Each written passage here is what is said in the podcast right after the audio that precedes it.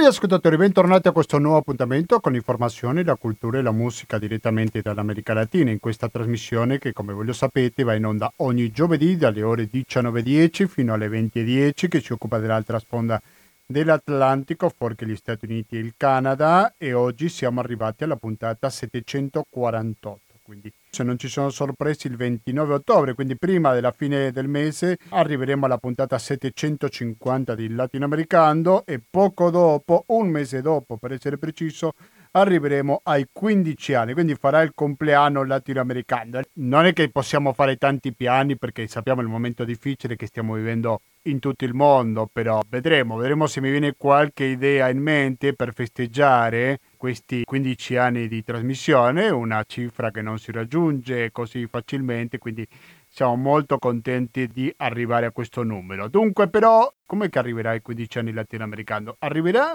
come al solito, come quello che fa dal 1 dicembre 2005, cioè parlando dell'America Latina e oggi faremo il fuoco su due argomenti soprattutto perché prima saremo molto privilegiati perché avremo dall'altra parte della linea un avvocato milanese che è molto famoso per quanto riguardano i diritti umani, da sempre che si occupa di questo tema in America Latina, ma non soltanto, quindi possiamo presentarlo come un avvocato che si occupa della giustizia internazionale. Voi lo sapete, se parliamo di giustizia internazionale, naturalmente che quello che è successo con i desaparecidos in Argentina e altri paesi latinoamericani non lo possiamo lasciare fuori. In particolare sto pensando al caso del piano Condor, questo coordinamento fra diverse dittature dell'Argentina, del Brasile, del Cile, dell'Uruguay, del Paraguay per perseguitare gli avversari politici alle diverse dittature. Dunque questo sarà il primo degli argomenti, mentre che dopo focalizzeremo l'attenzione su un paese in particolare, in Brasile, paese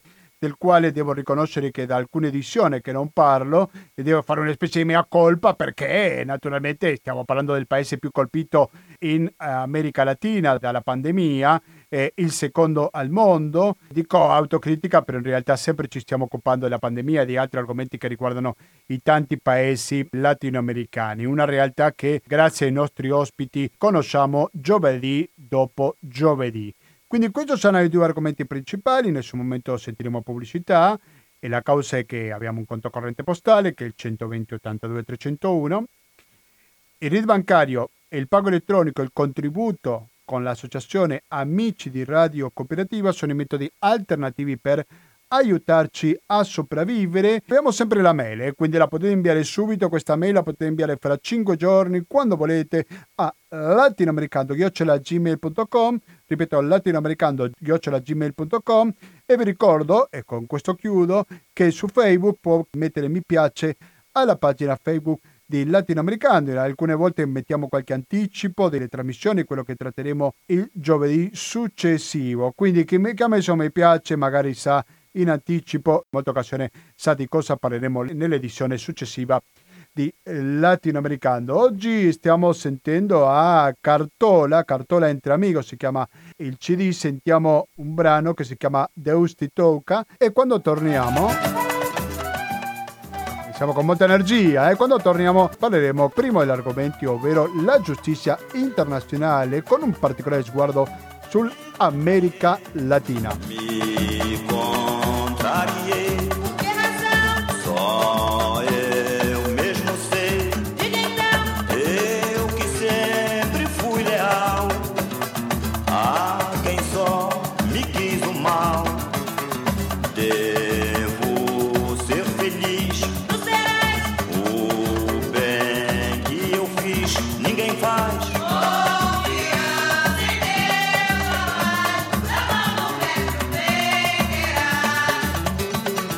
19 e 28 minuti siete all'ascolto di Radio Cooperativa. In questi quasi 15 anni di trasmissione i diritti umani hanno avuto un ruolo centrale in questa trasmissione, ne parliamo molto spesso, un problema che sicuramente si ripresenta, si è presentato negli anni 70, ma è un problema che è in vigore ancora oggi, ahimè.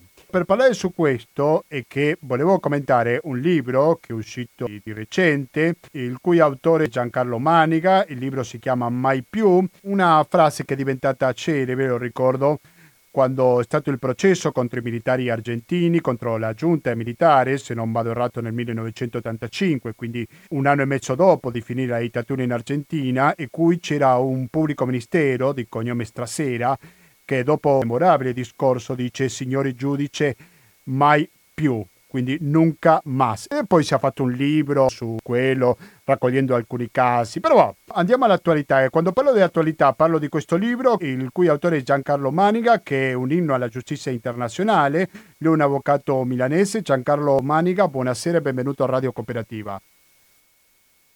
Avvocato? Avvocato Maniga, mi sente?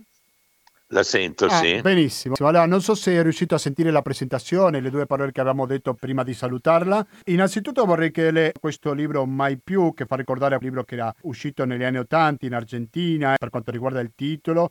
Ecco, cosa possiamo dire a proposito di questa sua ultima fatica, avvocato? Beh, il titolo Mai più è l'esatta traduzione dell'espressione eh, spagnola, argentina, nunca más, nunca más.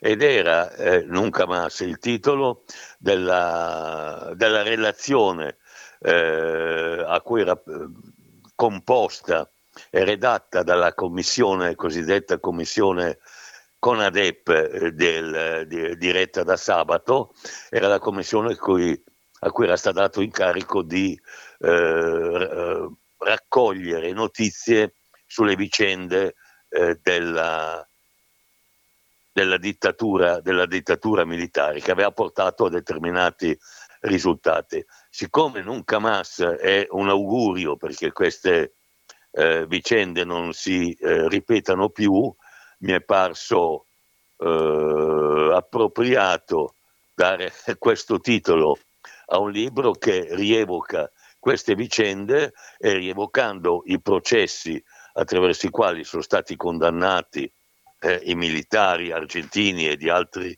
paesi dell'America Latina per i loro crimini, eh, ci sia un'azione idonea a far sì che queste vicende drammatiche e criminali eh, non si ripetano più eh, in quei paesi come in altri probabilmente il caso argentino è stato particolarmente importante no? per quanto riguardano le violazioni dei diritti umani, giusto? Ah certo, certamente sì. Eh, non dimentichiamo che eh, il processo che abbiamo svolto, a cui è seguito poi un altro e poi successivamente, eh, come dicevo, il processo a Plan Condor, è il primo in assoluto che, che si è celebrato in, eh, in qualsiasi parte eh, del mondo. Cioè il primo processo che si è svolto contro quei militari criminali si è svolto in Italia. Sarebbero avvenuti, sarebbero stati celebrati poi successivamente quando vennero superate e eh, soprattutto eh, abrogate le leggi di impunità che in Argentina erano state dettate proprio per salvare eh, i, i, militari criminali, eh, ecco in Argentina eh, qualche processo venne celebrato, ma sostanzialmente un po' sull'onda di quello che avevamo eh, mosso noi. Questo in Italia, devo a- affermare a onore del nostro paese, eh, fu, questi furono i primi processi che si celebrarono per quei reati, per quelle vicende. Possiamo fare una specie di riepilogo di come sono stati questi processi? Mi ricordo che prima non si celebravano i processi in Argentina, in patria, e questo, se non ricordo male, autorizzava per così dire a procedere dalla giustizia internazionale quando le vittime erano, come in questo caso, italiane, no? perché fra le tante vittime molti sì, avevano sì. il passaporto no. italiano, quindi eh... poi il processo quando si sono riaperti in Argentina sono tornati là, no? possiamo fare un breve riepilogo di questi anni? No, dunque, dunque non è la giustizia internazionale, è la giustizia italiana, è l'Italia che ha una norma del codice penale, per l'esattezza l'articolo 8, una delle prime norme del codice penale, che in deroga al principio di territorialità secondo il quale eh, eh, il giudice italiano può giudicare solo fatti commessi in Italia, in deroga a questo principio consente la giurisdizione italiana anche a fatti, a reati commessi in altri paesi quando si tratti di delitti politici a danno di cittadini italiani. Ci vogliono queste due condizioni. Le condizioni c'erano e noi eh, siamo riusciti, riesumando questa norma che era rimasta per anni inutilizzata, siamo riusciti a eh, instaurare questi processi eh, per queste vicende che erano rimaste senza giudizio perché nel frattempo in Argentina, eh, come accennavo, erano, sarebbero state emanate delle leggi speciali che garantivano l'impunità a tutti i militari che avevano commesso questi crimini. Avevo letto il titolo ma senza il sottotitolo. Il libro di Giancarlo Manica, il nostro intervistato, si chiama Mai più, il sottotitolo è Dalle fosse adriatine al Condor, la tutela dei diritti umani attraverso i processi è a cura di Anna Maria Di Luca. Avvocato, lei si è occupato di tanti casi, non soltanto dei desaparecidos in Argentina, ma anche del processo Condor, come lo ricordiamo, anche delle fosse adriatine, del caso Pripke. Si può fare un parallelismo su questi casi? C'è qualcosa che li accomuna? Beh, eh, in un certo senso sì, anche se le vicende storiche sono, ben, sono diverse. Si tratta di crimini, eh, abusi colossali eh, eh commessi da, da militari in circostanze diverse che eh, tenderebbero a, a, passare inosservati perché non più eh, rievocati quando i, i momenti storici eh, sono superati e perché eh, assai spesso queste vicende sono accompagnate quando superato il momento caldo, diciamo, sono accompagnate da provvedimenti eh, di clemenza eh, camuffata da ehm, una sorta di eh, riappacificazione.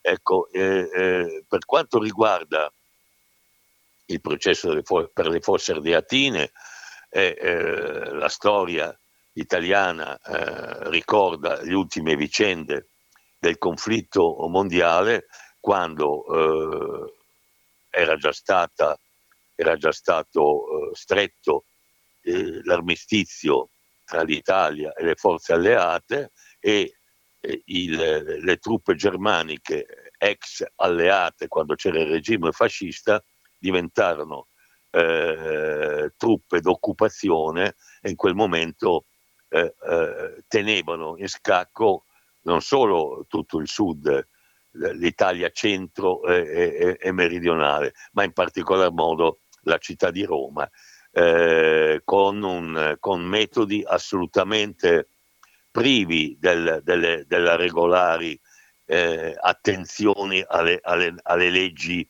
di guerra, ma con sistemi eh, polizieschi eh, durissimi accompagnati da prigionie, torture e così via.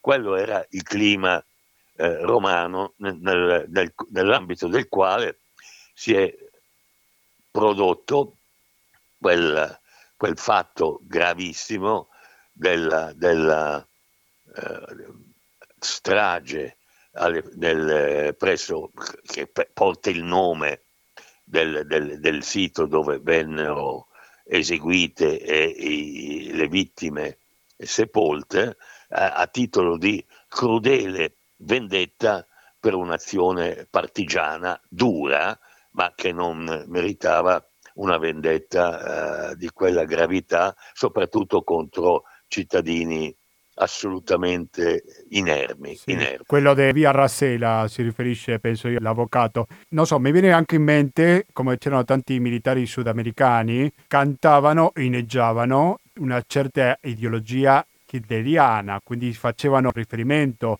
a quello che era successo durante la seconda guerra mondiale. Quindi anche lì possiamo trovare qualche punto di contatto, no? Sì, eh, voglio dire, no, eh, ricordiamo innanzitutto che i militari argentini, i militari cileni, quando tre anni prima del golpe argentino c'era stato il golpe che poi eh, che aveva provocato l'abbattimento del regime eh, democratico di Allende, eh, dando poi la, la, leadership a Pinochet. E poi tutti gli altri militari eh, dei paesi argentini a vario titolo illiberali che poi avevano aderito a quella specie di internazionale tra varie nazioni che consentiva appoggio reciproco, disponeva appoggio reciproco per perseguire tutti eh, gli oppositori politici, bene, eh, tutti questi eh, militari, mol- o quantomeno molti di loro, eh, erano eh, reduci dalla, dal, da una speciale eh, scuola, scuola del centro America dove si insegnavano sistemi di eh, repressione e di tortura e alla quale eh, risulta che ci fossero come insegnanti non solo ufficiali degli Stati Uniti d'America, ma anche ex ufficiali eh, nazisti. Quindi era un prolungamento di certi principi che si voleva fossero eh, norme di tutela dei principi fondamentali cristiani, ma di fatto erano principi dittatoriali che eh, determinavano la repressione e soppressione di tutti gli oppositori politici, anche democratici. Infatti le vittime di quelle vicende erano studenti, sindacalisti, avvocati, eh, per lo più soggetti eh, a cui veniva rimproverato solo di fare, eh, di portare avanti istanze di libertà, di, di, giustizia nel lavoro, di giustizia in generale, che eh, i regimi eh, di destra dittatoriali eh, regolarmente eh, conculcavano. Nella sua lunga carriera a difesa dei diritti umani all'interno delle aule dei tribunali ha avuto contatti con tantissime familiari delle vittime. Sì, certo, certo. Eh, senza impegnarla, no? Però c'è un caso che lei ricordi particolarmente, un caso che l'abbia colpita con particolare forza? Ma senta, è difficile fare una cerdita perché nel momento stesso in cui si creava una sorta di sintonia con i familiari, con i parenti delle vittime, soprattutto vittime particolarmente provate da vicende di quel tipo, cioè aver aspettato a lungo senza sapere la sorte dei propri cari, senza sapere cosa fosse mai successo, per poi eh, sapere a posteriore, solo tardivamente, che quei, eh, i poveri familiari erano stati soppressi e quasi tutti scomparsi senza avere nemmeno la possibilità di elaborare il lutto con un tumulo, con una tomba, con una con una regolare e normale, eh, umana elaborazione eh, del lutto. Ecco, io posso ricordare, per esempio, il caso tragico della figlia di Estela Carlotto, Laura Carlotto, figlia di Estela Carlotto, quella che oggi è tuttora presidentessa dell'associazione Abuelas de Plaza de Mayo, cioè nonne di Piazza de Mayo, perché eh, Stella Carlotto ha perduto in quella vicenda la figlia giovanissima, eh, imprigionata e poi brutalmente soppressa e contemporaneamente la, eh, il rapimento del, del, del bambino che eh, Laura Carlotto eh, aveva partorito in prigionia, in prigionia e rapito dai, dai, dai militari, come spesso purtroppo è avvenuto, sono de- centinaia di casi di questo tipo, eh, attraverso questa, questa, crudele forma di eh, adozione, rendendo ancora più crudele la vicenda in sé. Nel caso specifico Stella Carlotto poi ha avuto la fortuna di ritrovarlo questo nipotino qualche anno fa è stato attraverso le ricerche che loro fanno eh, ritrovato, tra l'altro fuori eh, Buenos Aires, individuato attraverso il DNA e quindi recuperato, ma per uno o pochi casi felici di quel genere, altri ce ne sono che hanno caratterizzati da doppia, doppia drammaticità, l'uccisione della madre e la scomparsa del bambino che si era trovato a nascere in quelle circostanze. Ecco, tutta la vicenda drammatica della figlia di Estela eh, Carlotto, eh, de, della quale la, non, la madre aveva a lungo tentato il ritrovamento attraverso un, un calvario inenarrabile per poi eh, scoprire eh, dopo tante speranze che era stata soppressa e quel che peggio eh, soppressa in un finto conflitto a fuoco mentre eh, le avevano sparato praticamente a bruciapelo eh, devastandone eh, il corpo. Questo è un caso, ma potremmo pro- probabilmente moltiplicare. molto rappresentativo. Avvocato, si immagini che in questo momento c'è la signora Maria che sta tornando a casa dal lavoro, che ci ascolta in macchina. Ecco, perché dovrebbe essere interessata in un libro come questo, le persone di strada, per così dire? La persona di strada, eh, credo che queste vicende, queste vicende che, che sono state oggetto, oggetto eh, dei processi, eh, mm, mi riferisco anche in particolar modo alla vicenda dell'America Latina, dell'Argentina, del Cile, del, dei vari paesi dell'America Latina, non siano eh, vicende così lontane eh, nel, tempo, nel tempo e nello spazio da renderle eh, lontane perché di eh, difficile ripetizione. Purtroppo viviamo eh, in un mondo eh, variegato dove queste vicende si ripetono, potremmo andare a prendere le vicende che avvengono in, in Medio Oriente, che sono avvenute, che avvengono eh, in Africa, eh, le vicende dell'ultimo conflitto eh, mondiale, ma quelle sopravvenute. Non sono casi da collocare in un, in un quadro remoto eh, e lontano dalla nostra vita di tutti i giorni, perché a queste vicende, anche nella vecchia e civilizzata Europa, eh, possono ripresentarsi, perché se ci guardiamo intorno eh, ehm, non sarà difficile individuare qualche paese, anche molto vicino a noi, che adotta sistemi che possono eh, assomigliare a certe forme di eh, repressione illiberale.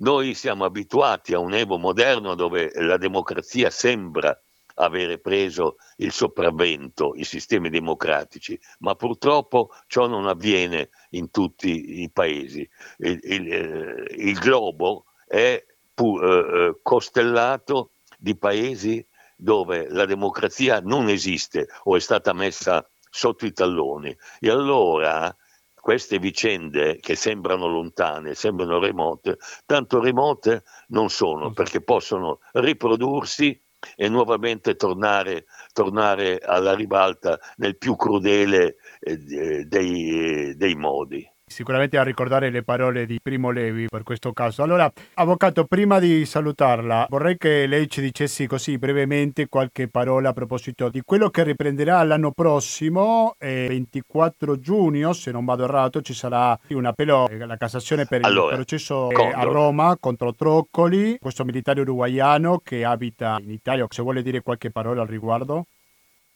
Allora, stiamo parlando del cosiddetto processo Condor che ha preso come oggetto quel noto eh, diciamo, accordo internazionale attraverso il quale più paesi dell'America Latina si erano accordati perché i fuoriusciti da un paese potessero essere perseguiti nel paese dove si erano rifugiati con l'accordo ufficiale, mm, ma fintamente segreto, tra le singole polizie. Tanto per intenderci, quando eh, l'Argentina, eh, eh prima che in Argentina fossero, fosse, eh, si, si scoppiasse la vicenda il 24 marzo del 76, cioè il golpe argentino. Sembrava essere un paese democratico, per cui c'erano fuoriusciti peruviani, eh, uruguaiani, eh, cileni, eh, rifugiati in Argentina, ma fu la loro, la loro eh, trappola. Ecco, in questo contesto dove abbiamo avuto eh, svariati eh, imputati perché eh, i paesi erano tanti e le vittime eh, erano tante. Poi eh, si verifica anche il fatto come eh, specifico, ma uno dei tanti, del, del, militare Troccoli, italiano, che oggi vive in Italia e che eh, aderente alla facente parte della, della della Marina, eh, quindi del, del, delle forze armate uruguayane, si trovò a operare anche in Argentina e in particolar modo presso quel, quel sito che si chiamava ESMA, che poi è stato oggetto del secondo processo eh, eh, contro i militari argentini, dove si, to- si imprigionava, si torturava e eh, da lì partivano poi i famosi voli della morte attraverso i quali le povere vittime venivano scaraventate dagli aerei in volo eh, dell'oceano. Certamente. Quindi ah. il caso Troccoli è un, è un, caso emblematico di tanti altri com, eh, eh, contemplati dal processo Condor. Abbiamo avuto in corte d'appello, in corte d'assise d'appello, l'ultima sentenza della corte d'assise d'appello per quel processo, la condanna definitiva non definitiva, ma la condanna per tutti gli imputati, sia i capi che eh, i gradi intermedi. Quindi è stata una sentenza assolutamente soddisfacente per noi. La, la, il ricorso da parte degli imputati eh, condannati approderà in Cassazione il giugno, il giugno prossimo e sarà l'ultimo atto di questo processo che mi auguro comporterà la conferma della sentenza della Corte d'Assise d'Appello di Roma, scritta peraltro in maniera egregia, molto difficilmente eh, censurabile, però eh, voglio dire eh, la libertà dei giudici certo. è sacra, è sacra e mi auguro che con questo eh, quella vicenda sia conclusa. Benissimo. Ma conclusa quel processo, ma le vicende sono sempre aperte. Perfetto. Avvocato Maniga, io veramente la ringrazio tanto. Lei sa che sono molto apprezzate le sue dichiarazioni ogni volta che interviene in questa trasmissione. Grazie e buon lavoro naturalmente. Sicuramente voi. l'anno prossimo ci risentiremo perché seguiremo come sempre abbiamo fatto da vicino questo processo. Alla prossima, avvocato. Ben volentieri. Grazie. Ben volentieri, grazie tanto. Arrivederci. Allora, Arrivederla. Se... Arrivederla. Sentiamo qualche pausa musicale e poi ci trasferiremo in Brasile, eh? quindi rimanete all'ascolto della cooperativa, torniamo fra pochissimo. Quando ela parou e acenou com a mão, desapareceu. Estou certo que este amor Nem notícias eu tenho da mulher que tanto veneno. Deu adeus, fui embora, não sei onde mora, que não desespera. Tudo bem, pode deixar. É tão triste um adeus, uma despedida. Vê se a piedade de Deus Siamo all'ultima pagina di questa puntata di Latinoamericano, ormai sono le 19.57 minuti. I diritti umani è un argomento centrale in questa trasmissione se parliamo di diritti umani non possiamo lasciare fuori quello che sta succedendo nelle carceri, in particolare del Brasile, una situazione già molto penosa, molto difficile da parte dei carcerati in Brasile che con il discorso della pandemia si è aggravato ancora di più. Quindi le carceri in Brasile col coronavirus assomigliano all'inferno. Questo articolo lo trovate su radiocittafuggico.it e credo che questo è un argomento che bisogna un po' conoscerlo meglio, svilupparlo. Per farlo chiediamo aiuto a Sergio Grossi. Sergio Grossi, buonasera e benvenuto a Radio Cooperativa. Ciao a tutti, eccoci. Buona, grazie per la tua disponibilità, buonasera. buonasera. Allora, Sergio Rossi è ricercatore esperto in educazione e carcere, dottore in scienze dell'educazione presso l'Università di Padova e di Rio di Janeiro. Quindi lui si trova attualmente a Bologna, però quanti mesi fa che sei tornato dal Brasile, Sergio? Mesi, tre mesi fa. Tre mesi, tre fa, mesi fa ecco, quindi sicuramente avrai notizie molto fresche. Cosa possiamo dire sulla situazione dei carcerati? Prima vorrei una conferma da parte tua, perché magari ho detto qualcosa di errato, che prima è una situazione difficile, che la pandemia lo ha aggravato ancora di più. Prego.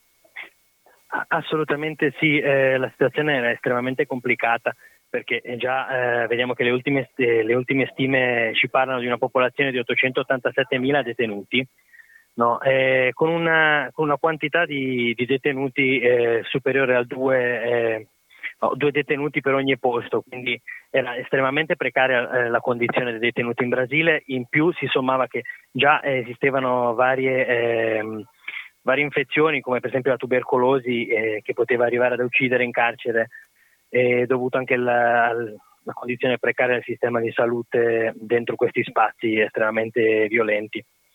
Quindi la condizione era, era già eh, difficile, eh, inoltre bisogna ricordare anche che è una popolazione principalmente afrodiscendente e eh, giovane, quindi anche troviamo tantissime persone sotto i 30 anni.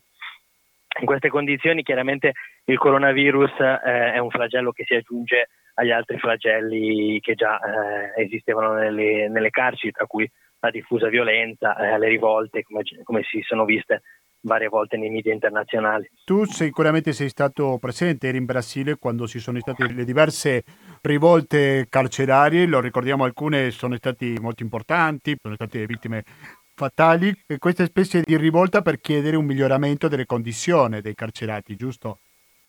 Sì, chiaramente sì, anche per chiedere un miglioramento delle condizioni, ma anche eh, esprimono un malessere e un disagio diffuso eh, dovuto a, a, alle precarie condizioni di vita. Eh, quando io ero a Rio eh, lavoravo come educatore all'interno del socioeducativo, del sistema socioeducativo che sono gli adolescenti incarcerati, anche lì c'è stata una rivolta, visto che nel primo tempo noi non potevamo più entrare e ci sono state delle situazioni abbastanza pesanti per un giorno cioè, abbiamo visto le immagini alla televisione di tutti questi adolescenti che stavano cercando di comunicare il loro disagio, anche perché comunque le, le, sono state sospese le visite che, che sono estremamente importanti eh, in, questi, in questi contesti di isolamento che si aggravava ancora di più. Diciamo un dato che sicuramente spaventa, credo io, che il sovraffollamento nelle carceri brasiliane supera il 200%. Come si fa a sopravvivere in una condizione così? Beh, eh, I detenuti, quando ho visitato una delle carceri in Brasile, mi hanno raccontato che dormivano eh, ruotandosi di 4 ore in 4 ore.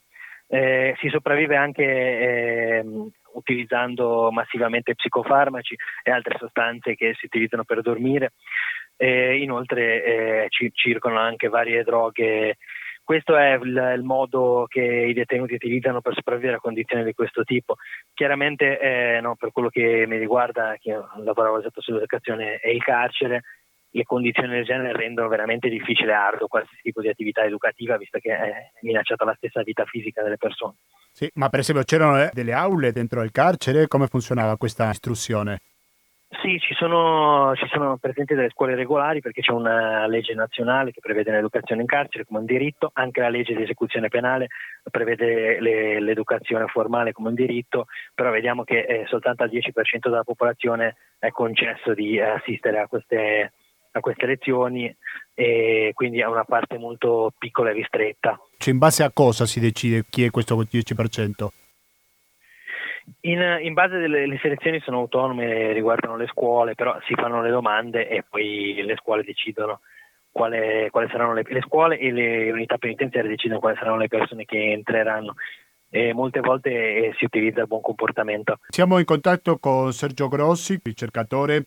Sergio, hai visto più di una, di una situazione carceraria, però questo panorama così nero, così difficile che ci stai raccontando, è da debitare a tutte le carceri brasiliane oppure dipende del tipo di reato o della zona dove si trova questo carcere? Ecco, qual è la variante se c'è qualcuna? Chiaramente, chiaramente ci sono carceri differenti, non sono tutti allo stesso livello di gravità, eh, anche la, la, l'occupazione dei posti è diversa in, in differenti stati, eh, però vediamo che eh, la, la, precarietà eh, e il non rispetto dei diritti umani è assolutamente diffuso nelle carceri in Brasile. Eh, io in particolare però sono andato a fare una menzione alle APAC, che sono un sistema di prigione alternativo che è nato negli anni 70 esattamente per cercare un po' di rispondere alla crisi carceraria che, eh, in cui le condizioni sono effettivamente migliori rispetto alle altre carceri e io ho vissuto dentro queste unità 40 giorni eh, mangiando e dormendo insieme ai detenuti. Quindi ci sono delle, eh, delle piccole esperienze, in questo caso sono, erano 3.500 persone ehm, che sono delle carceri modello e poi eh, la maggior parte in realtà eh, rispecchia questa violenza e questa stato precario nel carcere in Brasile. Quanto utile è l'istruzione durante la pena detentiva per una vita migliore una volta che questi prigionieri recuperano la libertà? Ma eh, iniziamo col dire che la maggior parte dei, dei detenuti in Brasile ha un livello di istruzione molto basso e tutte le persone una volta che escono poi si incontrano con già, già i problemi che incontravano prima a trovare un lavoro e ora si incontra anche con lo stigma dovuto al passaggio nel carcere, il che rende estremamente difficile una inclusione poi nel mercato del lavoro regolare e formale. L'istruzione è chiaramente una, le, le, l'educazione nella scuola oltre ad essere uno spazio già eh, pieno di senso nel momento in cui i, alla maggior parte dei detenuti che partecipano eh, hanno piacere nel partecipare nelle attività e rompe un po' la routine di vuoto nel carcere, allo stesso tempo eh, tro- possono aumentare un po' le possibilità di essere impiegati, di trovare un lavoro, oltre che eh, di ripensare anche alla propria vita mm. all'interno. Quindi è estremamente importante. Eh, è chiaro che non è solo l'educazione, perché come vediamo tutto il contesto carcerario ehm, forma e educa le persone anche ad inserirsi dentro, una, dentro un contesto generale criminale, come possiamo vedere ad esempio a Rio de Janeiro ci sono delle unità detentive che sono uh, sostanzialmente comandate dalle organizzazioni criminali, come per esempio il Comando Vermeglio, che è una delle organizzazioni più potenti in, in Brasile. Mm, sì, che eh, eh, ha i suoi effetti anche dentro delle carceri. Assolutamente sì, hanno, hanno, i suoi effetti e non solo, sono una piccola scuola di formazione dove, dove, dove, fanno entrare nuove persone che magari hanno commesso qualche infrazione, soprattutto adolescenti o persone eh, che sono entrate per la prima infrazione, si incontrano con queste organizzazioni eh, e da lì in qualche modo pescano i nuovi adepti che saranno poi inseriti nelle file del narcotraffico. Dietro il discorso duro, destroso, rigido da parte del presidente Jair Bolsonaro. Si è riflettuto questo è arrivato nella pratica anche all'interno delle carceri brasiliane? Eh, vediamo, che, eh, vediamo, che, questo si è riflettuto anche nel, nella società in generale, perché già eh, i, ci sono più di 150.000 morti, 5 milioni di persone contagiate, il virus si sta spandendo in tutta la società e c'è stato conflitto grave anche dentro la stessa destra, no? come per esempio che vedevano capofilo il governatore per esempio di San Paolo e il governatore di Rio de Janeiro che chiedevano un isolamento e un lockdown duro mentre, stesso, mentre il presidente Bolsonaro eh, chiedeva di riaprire tutto. Quindi c'è stato uno scontro forte nella società che si è ripercorso sicuramente anche dentro il carcere.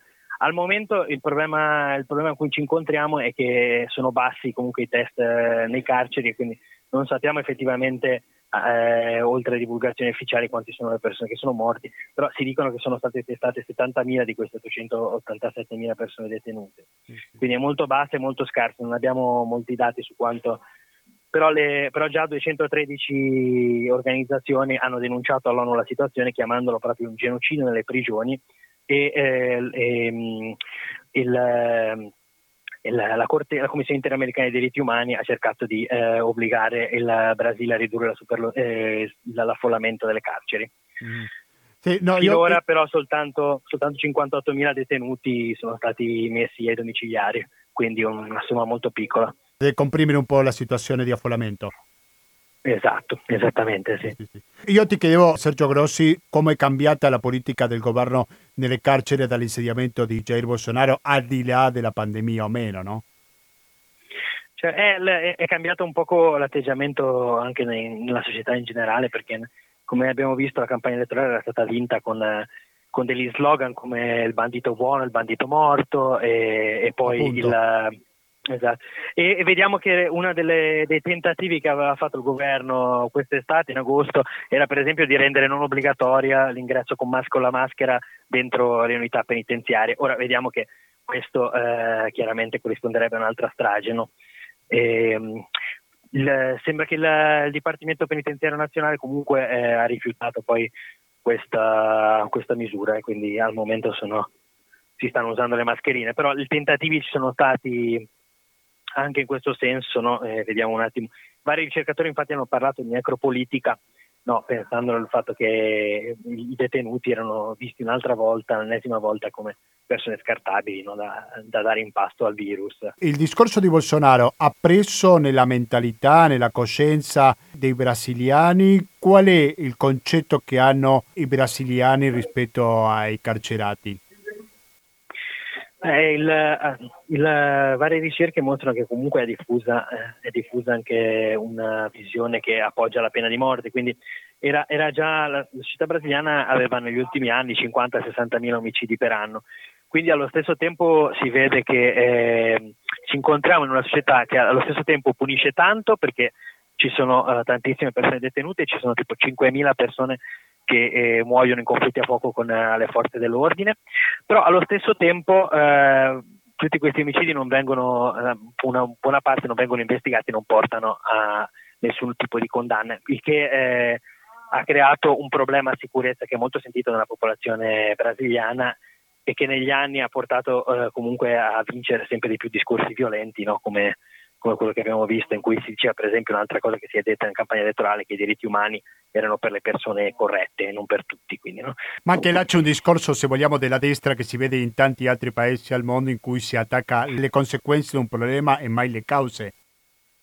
Assolutamente sì, assolutamente sì, è stato un po', è stato un po un, una delle delle, delle, questioni che ha tirato una buona parte del consenso a Bolsonaro, in cui però chiaramente non, non si vede no, eh, una questione di non si discute eh, le cause della criminalità, le cause dell'incarceramento, non si discutono le cause, soprattutto di questo grandissimo incarceramento di massa che si è avuto soprattutto poi dal 2004 a questa parte. No?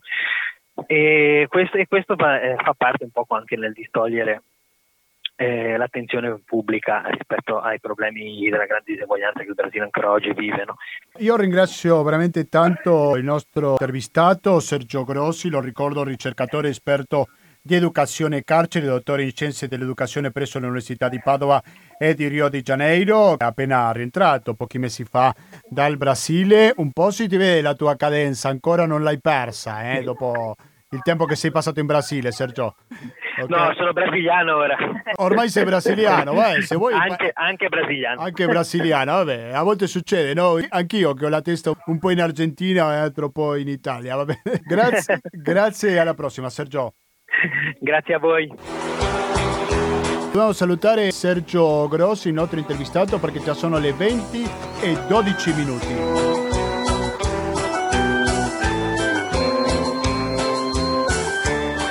Dico 20 e 12 minuti, dico che la conclusione della puntata 748 di Latinoamericano. Si alguna vez no me vuelven a ver. Noi adesso andiamo via però, tuttavia, voi mi raccomando continuate l'ascolto della cooperativa, ma adesso sentiamo una telefonata. Pronto la cooperativa? Ciao, scusa, sono Enrico, non sapevo che stavi finendo, avevo già chiamato. Ah, va bene, dovevi dire qualcosa, dica, eh, prego. Sì, no, volevo dica, dire dica. una cosa, cioè che quando al potere fanno personaggi come Bolsonaro, eh, come, non so, eh, in certi paesi che si dicono democratici, come in Israele, sì. eh, come in eh, dai cari Maggiari, eccetera, eccetera, io comincio ad avere dei dubbi sull'applicazione del concetto di democrazia.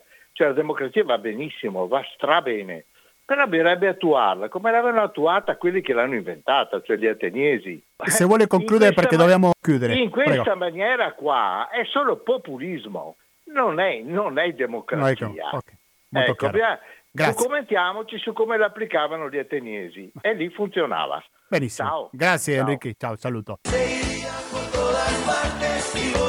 È po' brutto dover salutare così in fretta il nostro ascoltatore, ormai siamo in chiusura. Noi comunque continuiamo in contatto, scriveteci al latinoamericando-gmail.com ripeto latinoamericando-gmail.com attendo le vostre critiche, proposte, quello che volete sempre a questa mail. Mi raccomando, eh, mettete mi piace alla pagina Facebook di Latinoamericano. E attenzione perché ci sono adesso due interessanti trasmissioni. Vado a memoria perché qua non trovo il palinsesto. Uno è Economia e Società che va avanti dalle 20.20 fino alle 21.50. E se non vado errato dalle 22 oggi tocca internote e quindi in un caso o in un altro voi continuate all'ascolto di Radio Cooperativa.